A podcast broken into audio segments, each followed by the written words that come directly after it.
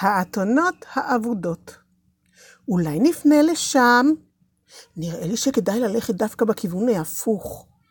זו הייתה שעת צהריים. איש גבוה ולצידו בחור צעיר עמדו מחוץ לבית ותכננו את צעדיהם. הם לא יוצאים לטיול, אלא למסע חיפושים. איש ושמו קיש גילה כי האתונות שלו ברחו מהאורווה ונעלמו. הוא קרא לבנו שאול וביקש ממנו, שאול, לך בבקשה ומצא את האתונות האבודות. זו הייתה משימה לא פשוטה. איך אפשר לדעת לאן הלכו האתונות? הן לא הודיעו לאף אחד לאן הן הולכות. עכשיו הן משוטטות אי שם, ושאול צריך לחפש אותן. לאן ילך? ימינה? שמאלה? קדימה? אחורה? שאול הניח את ידו על מצחו להגן על עיניו מפני השמש המסנוורת, וניסה להביט הרחק אל האופק. הוא מיקד את מבטו בנוף הכי רחוק שיכול היה. אך לא ראה דבר. הוא קרא למשרת שלו, וביקש ממנו להצטרף אליו למסע החיפושים. בוא נלך לכיוון כלשהו, אמר שאול למשרת. והשניים יצאו לדרך. שאול והמלווה שלו צעדו שעות רבות בדרך. מדי פעם בפעם עצרו והיטו אוזן. אולי ישמעו ממרחקים את נעירת האתונות האבודות. אבל לא, שום אתון לא נראתה ולא נשמעה. שני המחפשים היו מותשים ועייפים, אבל שאול לא ויתר. הוא ידע כמה חשובות האתונות לאביו קיש, והחליט לעשות כל מאמץ למצוא אותן. הם הוסיפו ללכת ולחפש, והאתונות אינן. שאול העיף מבט מודאג לעבר השמש שהחלה נוטה יותר ויותר לצד מערב. עוד מעט ירד הלילה. שלושה ימים חיפשו שאול והנער את האתונות האבודות. ביום השלישי שאול כבר היה מיואש. ופתאום קפץ המשרת בהתלהבות. יש לי רעיון, קרה. מה הרעיון? נשא אליו שאול מבט עייף. בוא נלך אל שמואל הנביא ונשאל אותו היכן האתונות. שאול הרהר. זה דווקא רעיון לא רע, אבל אין לי שום מתנה לתת לנביא האלוקים. לא נעים לבוא אליו בידיים ריקות. דווקא לי יש, השיב המשרת. הוא חיטט בתיקו ומצא שם רבע שקל כסף. טוב, הולכים, ענה שאול. בתי העיר התגלו לעיני השניים. הם מיהרו להיכנס לעיר וראו קבוצה של נערות שיצאו לשאוב מים מן הבאר.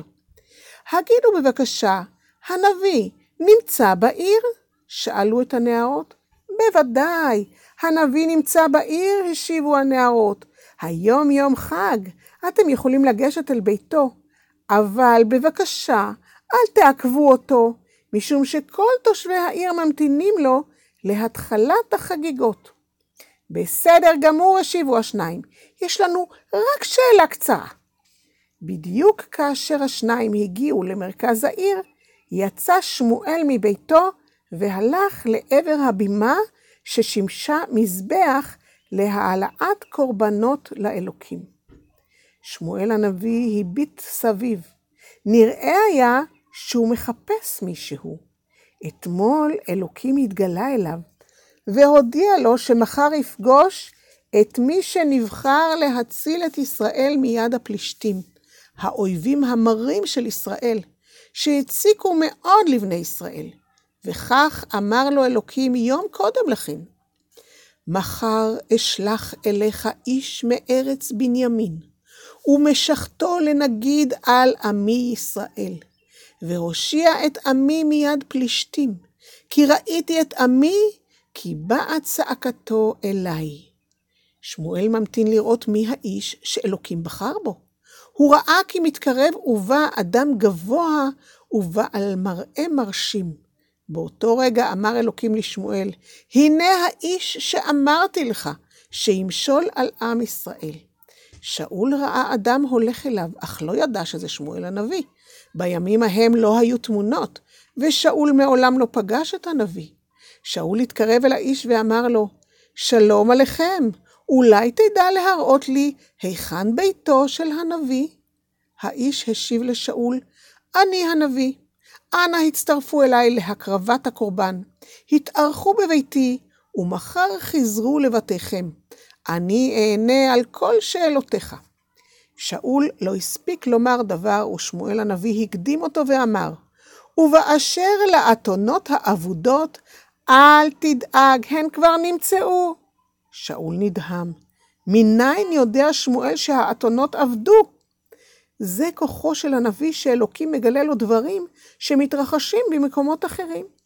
זו לא הייתה ההפתעה היחידה שחיכתה לשאול. שמואל הוסיף ואמר לו, מדוע אתה מתרגש כל כך מכמה אתונות? הלא כל הרכוש של עם ישראל שייך לך ולמשפחתך. בכך ביקש לרמוז לו כי הוא עתיד להיות מלך של עם ישראל. שאול היה מופתע מאוד.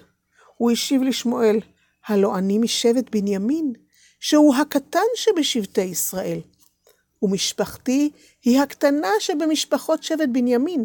מי יבחר בי להיות מלך? שמואל לא השיב. במקום זה הזמין את שאול ואת המלווה שלו להצטרף לסעודה שבה אכלו חלק מבשר הקורבנות. הוא הושיב אותם במקום מכובד סביב השולחן, שישבו שם כבר שלושים איש. שמואל קרא לטבח ואמר לו, זוכר שאמרתי לך לשמור מנה? הגש אותה בבקשה.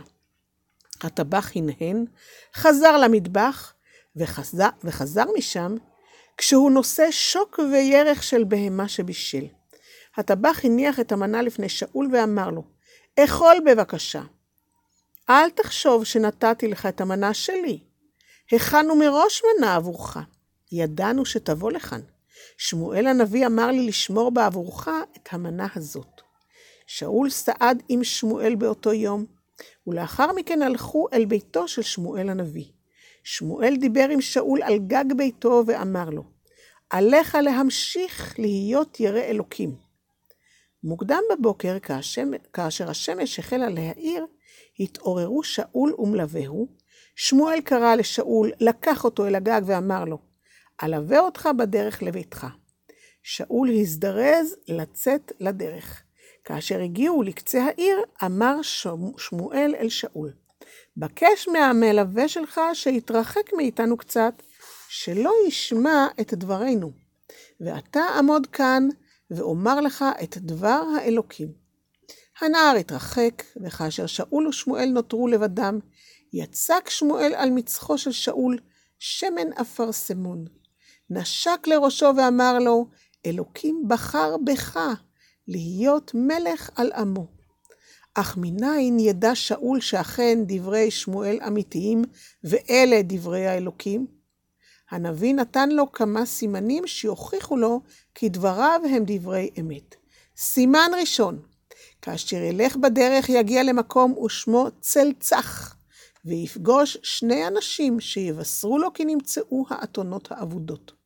השניים יוסיפו ויאמרו לו כי אביו דואג לו. סימן שני, במקום ושמו אילון תבור, יפגוש שלושה אנשים שהולכים לכיוון בית אל, להקריב שם קורבנות. האחד מביא עמו שלושה גדיים, השני נושא שלוש כיכרות לחם, והשלישי כלי מלא יין. השלושה יברכו את שאול לשלום, ויעניקו לו שתי כיכרות לחם. סימן שלישי, כאשר יגיע שאול לקריית יערים, המקום שבו מצוי ארון האלוקים, ימצא קבוצה של נביאים המנגנים בכלי זמר ומשמיעים דברי נבואה. אלוקים יתגלה אז אל שאול, והוא יהפוך לנביא לזמן קצר. הוא יצטרף לחבורת הנביאים, ויאמר אף הוא דברי נבואה. שמואל הוסיף לדבר אל שאול, ומסר לו עוד הוראות, ואחר כך נפרד ממנו לשלום. ואכן, כל הסימנים ששמואל מנה התקיימו במלואם. כמו הפסוק, ויבואו שם הגבעתה, והנה חבל נביאים לקראתו, ותצלח עליו רוח אלוקים, ויתנבא בתוכם. סוף סוף חזר שאול לביתו. הו, הגעת! קידמו אותו בני משפחתו בהקלה גדולה. איפה היית כל כך הרבה זמן? שאול סיפר, הלכנו לחפש את האתונות, אך לא מצאנו אותן. החלטנו ללכת לשאול את שמואל הנביא. שאול לא גילה לבני משפחתו כי שמואל משך אותו למלך, אלא שמר את הדבר בסוד. שאול היה עניו וצנוע, הוא לא רצה להתגאות.